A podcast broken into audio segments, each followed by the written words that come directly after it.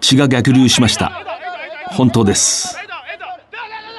都内の酒場鳥平のカウンターでたまたま隣になった大学3年生 K 愛さん。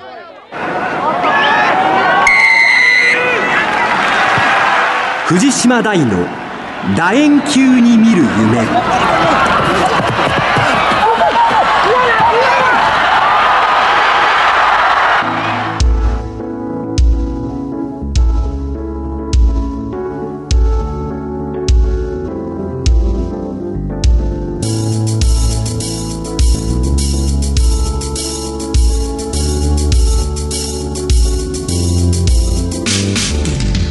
ばんはスポーツライターの藤島大です。第1週の日曜夜9時半からラグビー情報をお届けしています。え今日はこの後女子7人制日本代表桜セブンズのキャプテン、まあ、名キャプテンだと私は思いますけれどもアルカスクイーン熊谷所属の中村千春さんに登場していただきます。楽しみに。まずはこれ大きなニュース。スーパーラグビーに今シーズンから参戦している、まあ、日本のサンウルブズアルゼンチンのジャガーズに36対28で勝って8戦目にして嬉しい初勝利挙げました、えー、秩父宮ラグビー場で1万4940人のファンの前で、まあ、の勝利本当にみんな喜んでました、まあ、シーソーの試合で前半は13対18で後半残り10分のところで29対28として、まあ、価値があるのはその後、まあ、再逆転を許さなかった。ということでしょうね、えー、試合後終了間際勝利を決定づけるトライを決めた、まあ、見事なトライ。えー、立川春道です。まあ、最後10分というのは、あの、トシがすごくうまくゲームコントロールしてくれて、まあ、最後のトライは本当に、まあ、ラッキーだと思いますし、まあ、そこをしっかり僕自身も狙ったんで、まあ、取れてよかったなと思います。今日本当にスクラムすごく安定してたので、バックスとしてはあのすごくやりやすいというか。さらに4週間の遠征中にこの人ですら風邪をひいたという、まあ、大野仁試合後聞いてます。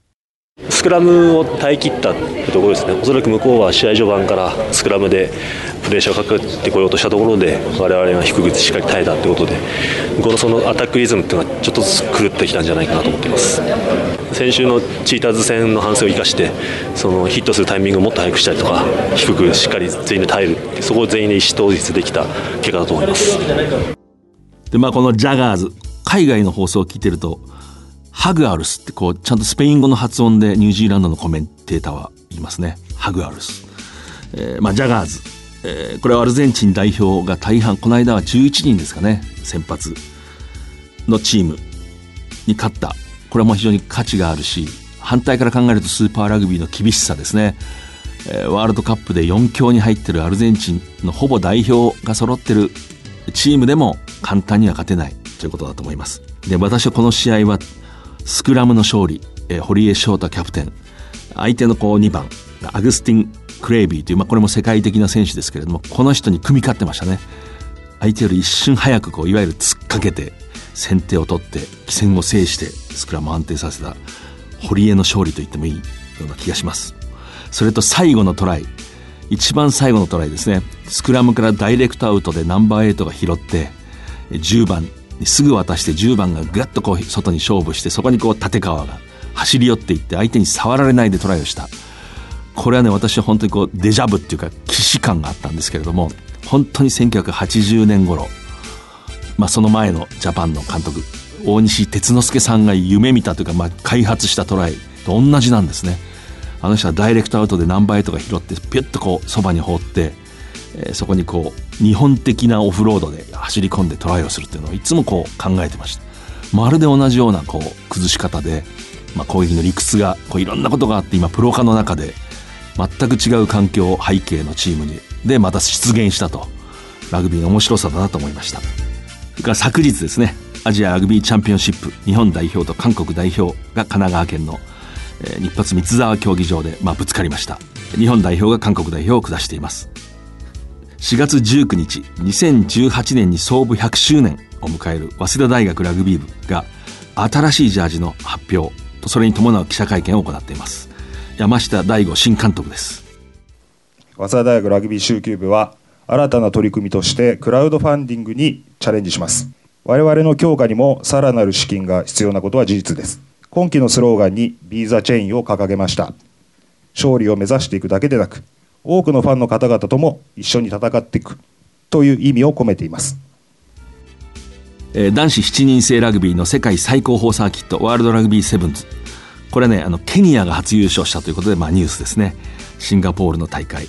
総合ランキング今首位、まあ、セブンズの王国フィジーをなんと37対7で破っています。また男子セブンズの日本代表はコアチーム昇格を決めています。4月23日からの2日間。太陽生命ウィメンズセブンズシリーズ保土ヶ谷大会が行われました。カップの決勝アルカスクイーン熊谷が日本体育大学ラグビー部女子に31対17で勝って優勝を決めました。非常にこう大会のレベルが上がっているそういう印象です。藤島大の楕円球に見る夢。この番組はラグビー女子日本代表を応援する西南商事の提供でお送りします。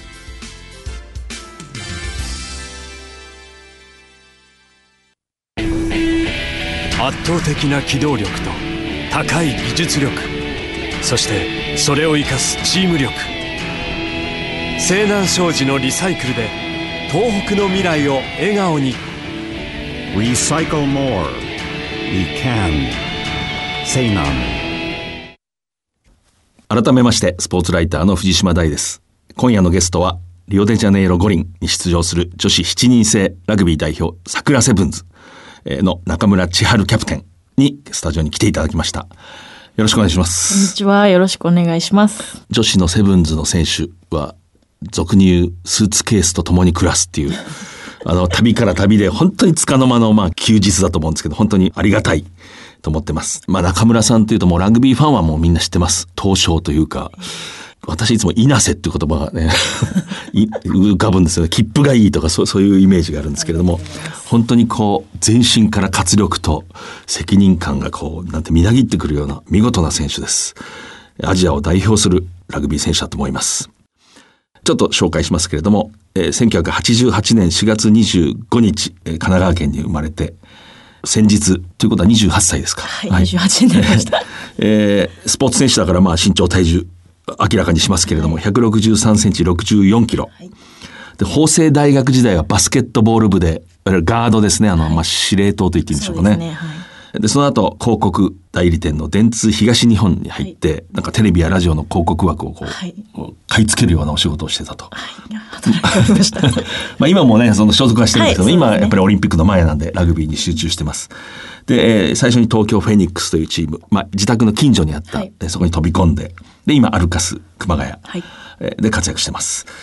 えー私なんかやっぱりもうラグビー、自分もまあプレーをしたこともあるし、コーチをしたこともあるし、仕事でもラグビーに関わってるんで、もうラグビーはいい、いいスポーツだと無邪気に信じてるんですけれども、はい。い、いスポーツですか？いや、本当にそう思いますね。もうトリコですね。うん。やっぱり他のスポーツから来たからかもしれないんですけど、やっぱりチームスポーツではやっぱ飛び抜けて、こう、絆を感じられるスポーツだと思います。うん。はい。でもこう中村さんはそのね、バスケットボール部ではい。も、キャプテンでしたっけ？趣味をしております。あの法政大学という、はい。まあ、強豪と言っていいと思うんですけどね、そういう打ち込むクラブに入って、はい。バスケットボール部の喜びも知ってると思うんですけれども、はい。やっぱりこう比べてどこか文化が違う？いや、全然違いますね。やっぱり、はい、うん。やっぱ痛みを伴うスポーツだからこそなのかもしれないですけど、こう、仲間を感じながらやるっていうところは全然違うと思います。で、まあ、女子のこの代表ですね、オリンピック種目になったということで、非常に強化体制が整って、要するにもう長期間拘束をして、えー合宿をするという生活をしてるんですけれども、大体年間200日ぐらい。そうですね。もっとだと思います。275日ぐらい。なるほど。はい。先日カナダでね、はいまあ、ワールドシリーズの大会があって、その前の段階までで1003日、そうなんです。はい。あの、練習をしてきたってことですね。練習した日数が、はい。家族以上に一緒にいるので、メンバーとは合う合わないを飛び越えて、うんなんかそういう家族以上の存在になってますね。なるほはい。何を考えてるかとか、はい調子がいい悪いとか、こう背中を見てれば分かるようなこう関係になってきてますし、うん。知らず知らずのうちに補い合える、助け合えるっていう関係性はできてきてるなとうん。見てて思います。はい。なる。ほどね。まあ、そもそも大学の時バスケットボールを全うして、はい。なんでラグビーに？違うスポーツをやりたいなと思っていたんです、あのバスケットは大学までだなと私も決めていたので、会社も新しく内定をいただいた中で、まあ、本当に最初趣味の範囲でちょっと全然違うスポーツをやりたいなと思って、女子でもコンタクトがあるスポーツでアメフトとラグビーとあって、ラグビーの方が当時の東京フェニックスが練習場が自宅から近かったので、えラグビーに入れてくださいっていうことで。例えば法政大学だかはら応援に行ったとか、もうそそうなんです。一回見たことがなくて、アメフトとラグビーの違いすらわからない状態で。あそれでもう飛び込んで、はい。楽しいなっていう期間は多分すごい短いかと思うんですけど、そうですよね、すぐにもうアスリートの競技レベルに。ありがたいことに、あの、当時の、そうですね、浅見さんも東京フェニックスでいらっしゃったええ。浅見恵子さん、えー今の日本代表女子セブンズの監督。あの、浅見さんと一緒にラグビーさせていただいて、バスケットのステップとか視野の感覚とかがなんとなく似通ってるところがあって、うん。あ面白いな平面的な感覚じゃないですかラグビーって、なんかそこがすごく面白いなと思って。なるほど、なるほど。そっか、前がないっていうはい感じですかね。はい。うん。ハンドリング感覚使える部分はすごくあるなと思いますね、はい。昔あの、古い話ですけど、よく出てくる大西ジャパンっていうあの、ええ。横井明さんってもう70超えられたはい。名選手でしたけど、はい。センターの。この人は高校の時までバスケットボール部で、はい。大阪の大手前高校のバスケットボール部で、で、早稲田大学に入って初心者でラグビーを始めて、それでジャパンになって、でやっぱりバスケットをやってたなっていうような感じの、こう胸からヘッとパスしたり、そういうプレーをしてましたよね。ええ。出ちゃいます、で、ちょうどその要するにオリンピックの強化がこう始まる。はい、ちょうどタイミング的にも良くて、はい、お声をかけていただいて、代表の候補の合宿があるので、セレクションにこう来てみないかということで声をかけていただいて、まあ、そういうチャンスをいただけるのであれば行ってみようかということで、なるほど。そうすると、要するにまあラグビーはまだ知らないわけですよね。もうど初心者もいいところですね。はい。でもそっか、やっぱりオリンピックを目指すから、体力のしっかりした人そうなんです。当時のセレクションポリシーがこう、もうラグビーがうまいとか知ってるとかではなく、本当にゼロから作り上げていくっていうことで、走れる選手っていうところがセレクションポリシーの第一に上がってたところなのでそこでバスケットボール経験が。幸運なことに要するに体力あったわけですね。そうです。ただ走れたっていうただそれだけなんですけど、はい、今他にもね、はい。日本代表に、例えば陸上の投擲をやってた選手、ええはい。竹内さんバレーボール、はいそういう人たちもこう、やっぱり他競技から転向してきた人たちの特徴っていうか、どうですか？そうね。感じます？その。やっぱ基本的に走れる選手が多いですね。うん。うん。あとはやっぱり、まあ、バレーだったらあの空中戦に強いとか投擲の選手だったら本当に体幹がしっかりしてて体が強いとか、うん。なんかそういう面白さがあります。それと一方で、こう子供の時からね、え。え例えばはい。お父さんがラグビーをしてたはい。みたいなプレーの経験のある選手もいて、えーこう子供の頃からラグビーやってた選手が本当に受け入れてくれて、私たちの他競技の選手を、うんまあ、心が広くこう、うん。教えていただいて、で私たちもラグビーに使えるこう、エッセンスみたいなところをうまく総合にうん調和し合って、うん今の桜セブンズができてるかなと思います。ね。うん。はい。中村さん、主にセブンズを戦ってきたと考えていいですか、はい、うん。そうですね。はい。セブンズの魅力っていうのをね、改めて、どうですか。そうですね、うんやっぱりスピード感と展開の速さかなと思いますね。うん。セブンズは個人のあの一瞬一瞬の判断ええのこの,、あの占める要素がすごく大きいので、うん。個人技も多くあって見てる人も結構その部分は面白いかなと思うんですよね。あこんなところで蹴るんだとか、うん。あこんなところからパス出るんだとか。あとはやっぱりこの展開の速さでこうラグビー初心者の方も見ていても、ラグビーってよくわからないけどなんとなくあこういうことがラグビーなんだな。ラグビーの真髄を分かる一歩手前の入り口にしていただけるようなスポーツかなと思いますね。まあ、原則7分ハーフですよね。はい。7分、1分7分か。はい。たったそれだけの時間にこう凝縮されてしまってね。もうちょっとしたバウンドの跳ね方で千日分の努力が。実るか 泡本当にになるか。こうヒヤヒヤするし、まあそれが魅力でもあるし、はいで今中村キャプテンがよくリオデジャネイロではい。金メダルを目指すんだ、現実のこう成績を今見ると、はい。そう簡単でないというのは分かる、今世界ランク11位ですかね。11位になってますね。でまあオリンピックというのはまあ12カ国参加なんで、しかしよく考えてみたらそういうスポーツなんでそうなんですね。本当にあはい。り,、ありえるし過去にもねこう、はい。強豪を倒したこともあるし、はい。うん、そこも魅力ですかやっぱり。うん。と思いますね。一つ何かがこうハマったり、セブンズのラグビーってまだ女子の歴史が浅い分、うん。結構可能性も高くて、ええ。何か一つ新しい戦術がピタッとはまると、うん。そのチームがぐっと強くなったり、うん。逆にコーチが変わったっていうだけでそのチームがバッて崩れてってしまったり、なんかそういうなんか脆さみたいなところも一つ面白いので、きっかけになるものをしっかり掴んでいければ、ん。私たちもこうメダルを獲得するっていう可能性は十分あると信じてますね。ええ。本当にそう思いますね。そもそも男子のワールドカップだってスプリングボクスに勝つと思った人はいなかったわけでそうですね。まあ、ハードワークって裏切らないし、えー戦えるんではないかと、まあ、私も信じてますけれども。ありがとうございます。余談めきますけど、女子の日本のセブンズ代表は、私はずっと中国と決戦だとね、はいなんとか思っていて、はい荒々しい体力のあるラグビーでちょっと怖いなと思ったら、意外とその本当の予選の時に最終、なんかこう、こじんまりして、はい。さそれはイングランドからね、いいコーチが来てしまったんですよね。はい。い、いコーチというか、まあ、セブンズの経験のあるはい、名選手だった男性のコーチが来て、はい。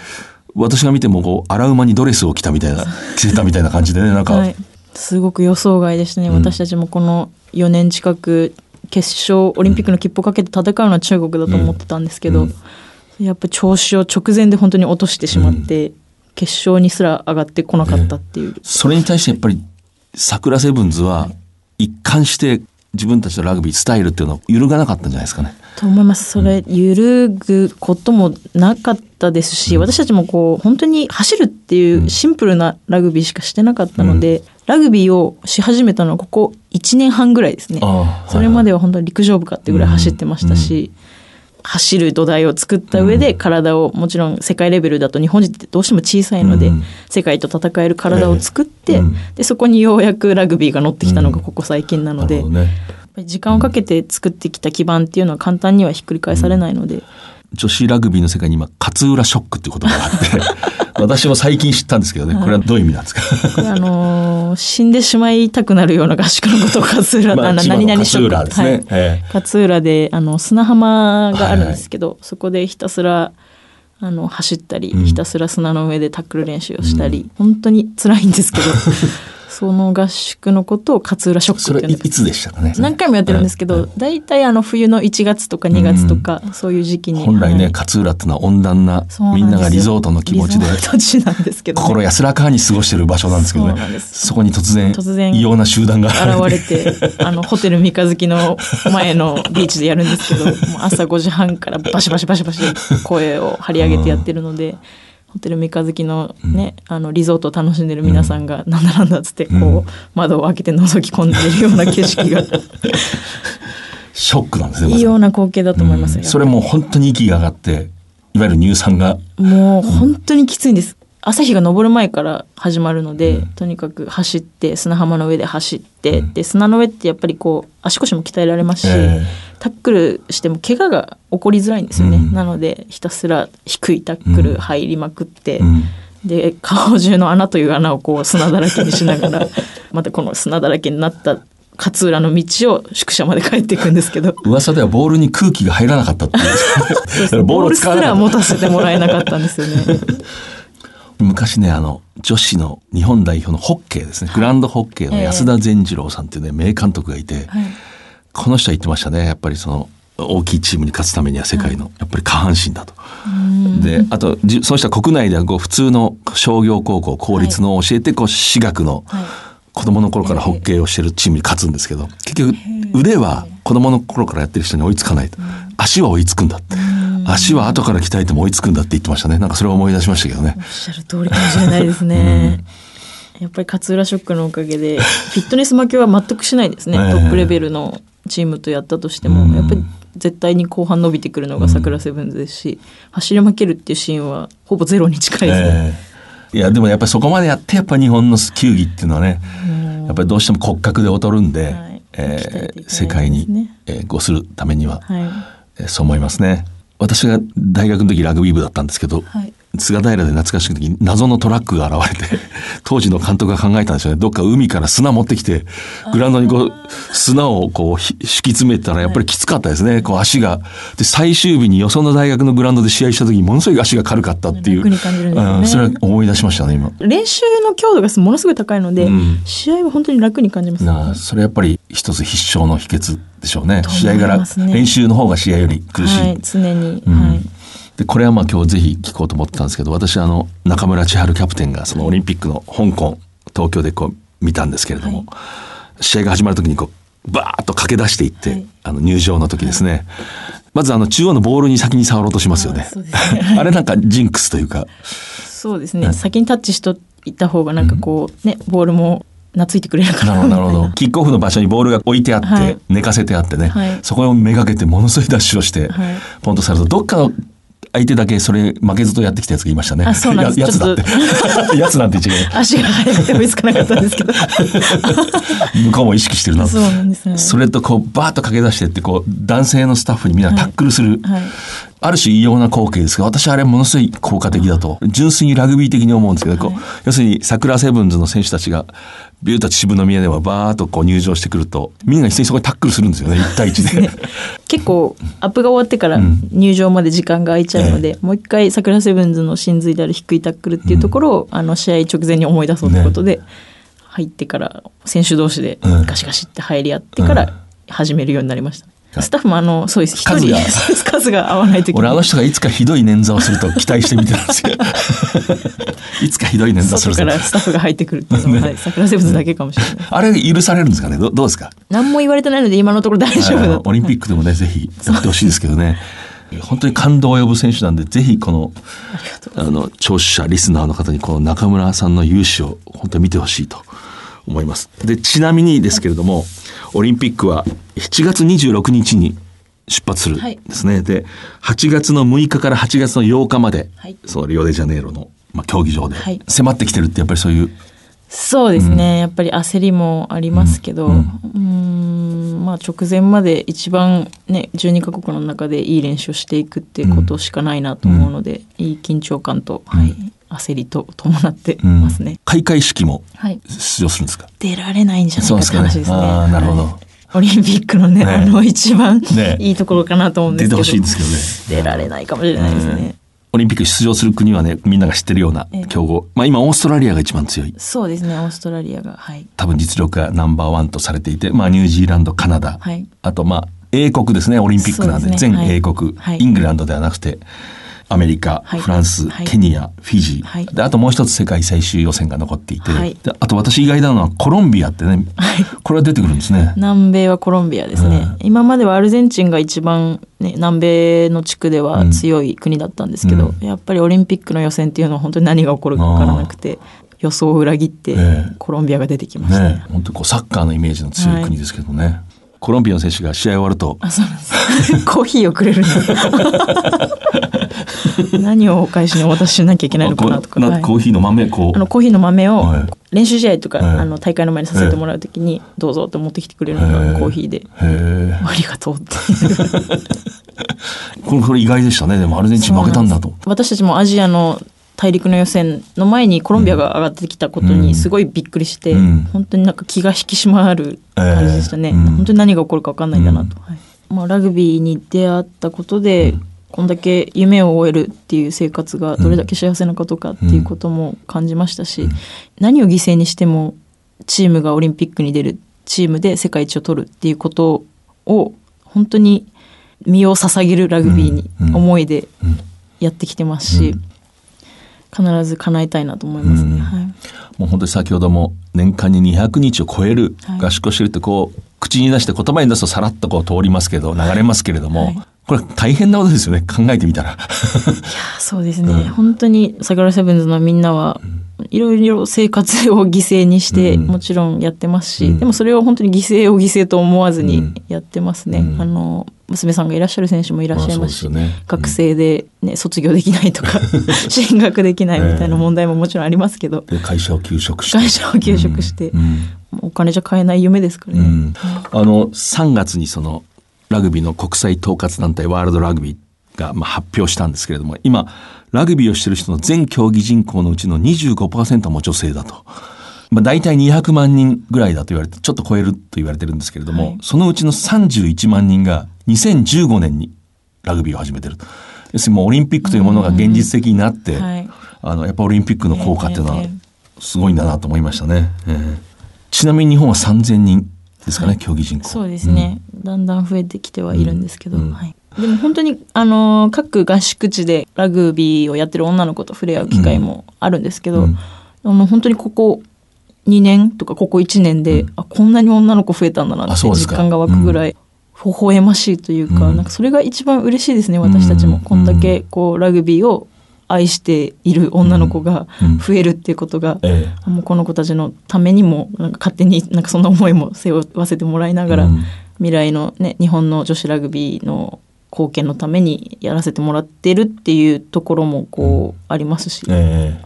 で今その桜セブンズは、まあ、この間もたカナダで大会があって、はい。例えばまあ強豪とされるイングランドに、はい、スコアの上では6点差ですかね。ね。22対28。はい、そうですね。一緒にこう検討してるようにも感じますね。はいこう実際こう戦ってるとどういう感じですか？今こう現在地っていうのは。ランキングで言ったら11位なんですけど、世界が強いというよりは私たちのミスとか波の持っていかれ方の問題だなっていうのはすごく感じてます。本当にここ1年ぐらい前はいや世界強いなってこう、うんうんスコアでも40点ぐらい離されてましたし、これはあと1年で追いつけるのかなっていう心配はすごくあったんですけど実際に戦ってみると本当にまだ結果は出てないんですけど、うん。まあ十分戦えるというかこの自分たちのミスをなくして堅実なプレーをしつつ、こう日本の良さをしっかり乗せていくっていう戦い方をできれば十分勝ち目はあると思ってますし、私たちはあの世界一になるっていう夢を本気で信じてますし、うん。それを皆さんに信じてもらえるように、うん。ただただ今は結果を残すことを集中してます。ねこれ確かねサッカーの日本代表監督してた岡田武史さん、はい。私話した時言ってましたね。信じたら必ず勝てるっていうほど勝負は甘くない、しかし信じてないやつは絶対勝てないと、これ本当にその通りだと思いますね、えやっぱり男子のワールドカップの7戦もそうだったと思いますけど、あそこに立ってた皆さんは絶対勝つって信じてましたし、えうん。私たちもたかが12人ぐらいかもしれないですけど、もうそのメンバーは必ず世界一を取るって信じてるので、うん。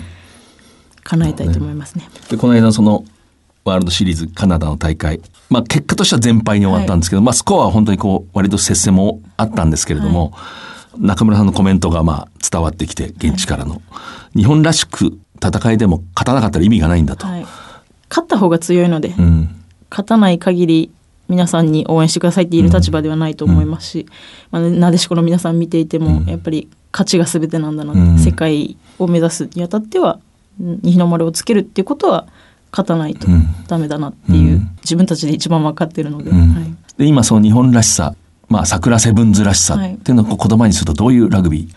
そうですね、ひたむきさかなと思います、うん。私たちはそのひたむきさとか、うん。一生懸命さとか、ん最後までボールを追っていく姿とか、そういうところをなくした瞬間に私たちのラグビーは全部飛んでってしまうので、うん。こんなに体の小さい人たちが2倍ぐらい違うんじゃないかっていうぐらいの国と戦ってる姿を見てやっぱり現地の方々が小さい国を応援してくださるんですよね。なんかそういう小さい人間には大きなスペースがあるじゃないですけど、ええ。なんかそういうところが桜セブンズのラグビーだと思うので、見ている方々が応援したくなるような姿っていうところをこだわってやってます。確かにその日本のラグビーっていうのは私ずっと見てきて、はい。何かことをなす時日本代表が、はい。っていうのは必ず観客が感動する時なんですよね、つまり観客が感動するような試合した時しか勝てないんですよね、はい。逆に言うと、はい。強いところには、はい。え人が感動する瞬間っていうのは人間の勇気に触れた時だっていう言葉があるんですけど、なんかそういうことをチームの中で話しつつ、えうんただ頑張ってるだけじゃ勝てないから、うんなるほどなるほど。少しこう聞きたい話があるんですけれども、はい。誰も見たことがないそう200日合宿の、はい。実際あれはこう熊谷をベースにしてる。熊谷のあのグラウンドを使わせていただいて、熊谷のホテルに仮仮暮らしじゃないですけど。まあそこに ずーっといるわけですよね要すはい、るにこう。ずーっといます。そうですね。もう基本は4部練習なので、うん。朝6時スタートで1時間ぐらい練習して、で朝ごはんいただいて、はい。で午前練習に行ってで戻ってきてお昼食べて、でちょっと nap って言ってあのお休みの時間があるんですけど、体を大きくするために。で、うん。 nap をしてで午後にまた練習して、で帰ってきて晩ご飯食べてまた、まあ、ちょっと軽めの夜練習をして、うん。でもう寝るっていう、うん。寝るかラグビーしてるかご飯食べてるかで一日が終わります。なるほど。はいおそらくあれですよね。こう体重を増やせって言われる選手と。そうですね、ええ。はい。増やす選手の方が多いんですけど、うん。まあ、もちろんあの減らさなきゃいけない選手もいて、減量組キープ組増量組って中村さんは？私はキープです。キープ組です、はい。現状維持現状維持ではい。最もノーマルな食事最もノーマルな あのそうそう食事のテーブルが違ったりするんですか？一緒には食べてるんですけど、その組ごとにもうやっぱ全然違いますね量が。あそうなんですか。炭水化物取らない選手もいたりとか、その一方でご飯山盛りに食べなきゃいけない選手がいたりとかすごいテーブル内の格差が 激しいことになってます。ずっと一緒にいるとはいえ、ええ。チームビルディングみたいな時間もしっかり取ることがあって、まあその中で、まあ、遊びじゃないですけど、フルーツバスケットって、ええ。あの子供の頃やったあはいはいはい。まあ、いい大人ががたいのいい大人が全員でやったんですけど その中でなんか朝ごはんパン食べた人みたいなのあるじゃないですか。でそれで席を全員が移動するみたいな。その中で、あの彼氏いない人って言ったんですよ、えそしたらなんか23人とどころじゃなくて全員がもうバーって動いて 席を取り合うっていう。なんか一通り終わった後なんか 私たちダメだねこのままじゃみたいな。男っ気がねないんですよ。本当に。まあ簡単に言うと時間もないですしね。時間もないんですけどね、うん。うん。だからあの俗に言うガールズトークみたいなところで盛り上がる時もありますけど、うんうん兄貴分としてももっと女子力出していかなきゃなと思うんですけどね、うん。でもなんか女子女子してるのを見るとちょっとイラッとしちゃうんですよ そうですね。年上が好きです ずっと一緒ですもんね。もうほとんどジャージ着てるような感じですよね。そうです。本当にあの私も今日久々に私服というか なんか久々に化粧もしましたし。まずいなと思いながら、はい。でも私こう想像できるんですけども、はい。ナショナルチームのキャプテンをするっていうことは、まあその数年間の、はい。っていうのはなんか数十年分人間がこう何かを学んだり生きていくような、多分そういう経験でしょうね。ですから勤務先の電通東日本の人の判断は正しくて、仕事させてるより多分 もっとすごくなって帰ってくると思いますね多分ね。えーだといいんですまあいろんなことが起きるでしょうだってね。はい、うん。いろんなことが起こりますね。本当に。本当にいろんなことが起こるんですよ。思いますね。本当に。はい、暇だと思ったことがないですね、うん。ここ2年ぐらい、多分このメンバーはきっとこの先ずっとの付き合いになると思いますし、90歳になっても集まってるでしょそううね。思いますね、ええ。あのみんなのお葬式の話とかしたりします僕の知り合いの慶応大学で昔ラグビーしてたはい。プロップのね、はい。ある男がいて、はい。彼はそのお医者さんの家に生まれて、お医者さんになるために慶応の附属高校に一生懸命勉強して入った。そしたら体が大きかったんで、はい。何を血迷ったかラグビー部に入ってしまった。ででやっぱりその医学部に行くためには、ね、ちょっとラグビーやってる場合じゃないと、その学内の。そそしたら、まあ夏合宿終わったらやめようと思ったらしいですね。そして勉強に専念し、医者になるんだ。だから夏合宿終わった時に、こうみんなで感動して部下を肩を組んで歌った時に、はいあ、人間勉強じゃないと。死んだ時に棺を何人担いでくれるかなって思ったって。そうですね おそらくはい一生終えた時にね、棺を担いでくれるかなと思ってラグビーを続けたって言ってましたね。まあそういうようなことですよね、もう、はい。この仲間っていうのは。で、あの、今、ちょうどその、国内のね、はい。そのセブンズのシリーズはい。が始まってるんですけれども、はいえー中村さん、まあ、いろいろね、コンディションの関係ではい、休む時もあると思うんですけれども、はい。今、所属チームがそのアルカスクイーン熊谷。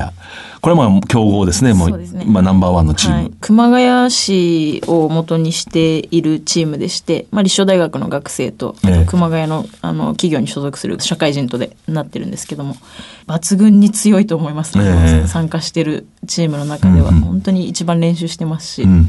女子ラグビーチームのこう理想的な姿というか、ええ。地域から愛されるチームになってるところが、私、まあ、自分のチームで言うのもなんなんですけど、すごくあったかいチームだなと思いますね。うはい。ん。そう、熊谷の駅なんか歩いてても、最近は気づく人も、そうですね声かけていただくこともありますし、うん。やっぱりあの地方のその熊谷のお店にうん。アルカスクイーンのポスター貼ってくださる人とか、頑張ってねって言ってくださる人とか、はあ。はあそこのなんか地域の温かさを感じられるっていうのはすごく。強いなと思ういますね。ん今これ太陽生命ウィメンズセブンズシリーズですかね、これこう続いていくんですけれども。これ本当面白いですよねこれ見てると。面白いですえね、本当に、まあ、世界的にもこう女子ラグビーってすごいうん。速度で進化してるんですけど、もうこのシリーズもものすごい速度で進化していて、え今年で3年目になるんですけど、2年目3年目うんにより本当にレベルアップしていて、うん。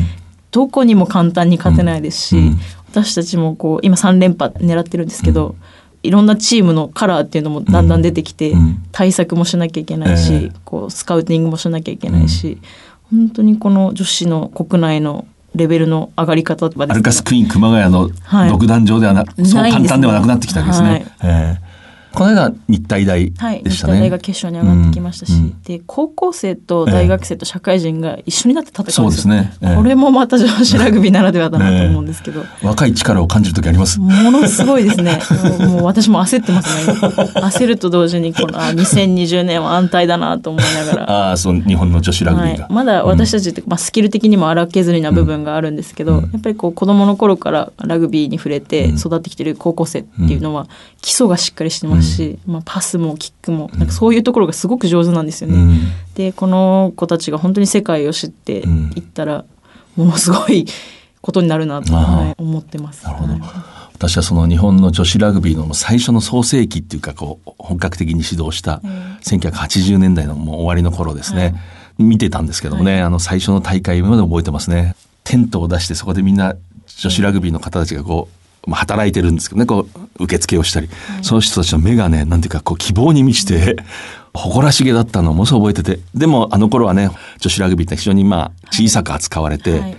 本当全部ね、こう自前で遠征も何もかも手弁当で一から築き上げた、まあそういう人たちがずっといて、で今こうオリンピックというね、こう舞台が現実になったと、一つの歴史の絵巻を見るようなね、そんな感じがしますね。まあ、鈴木彩香選手とか、あの浅見さんもそういったあの、うん。苦労された時代をうん。こう本当に知ってますので,、ええで金松選手とか、まあそうですね。当時は本当に大変だったうん。中で、大学を卒業した段階で、ラグビーをやめなきゃ生きていけなかったんですよね、うんまあ女子の選手は、ね。こう桜のエンブレムっていうのをつけることが女子選手には許されなかった時代があって。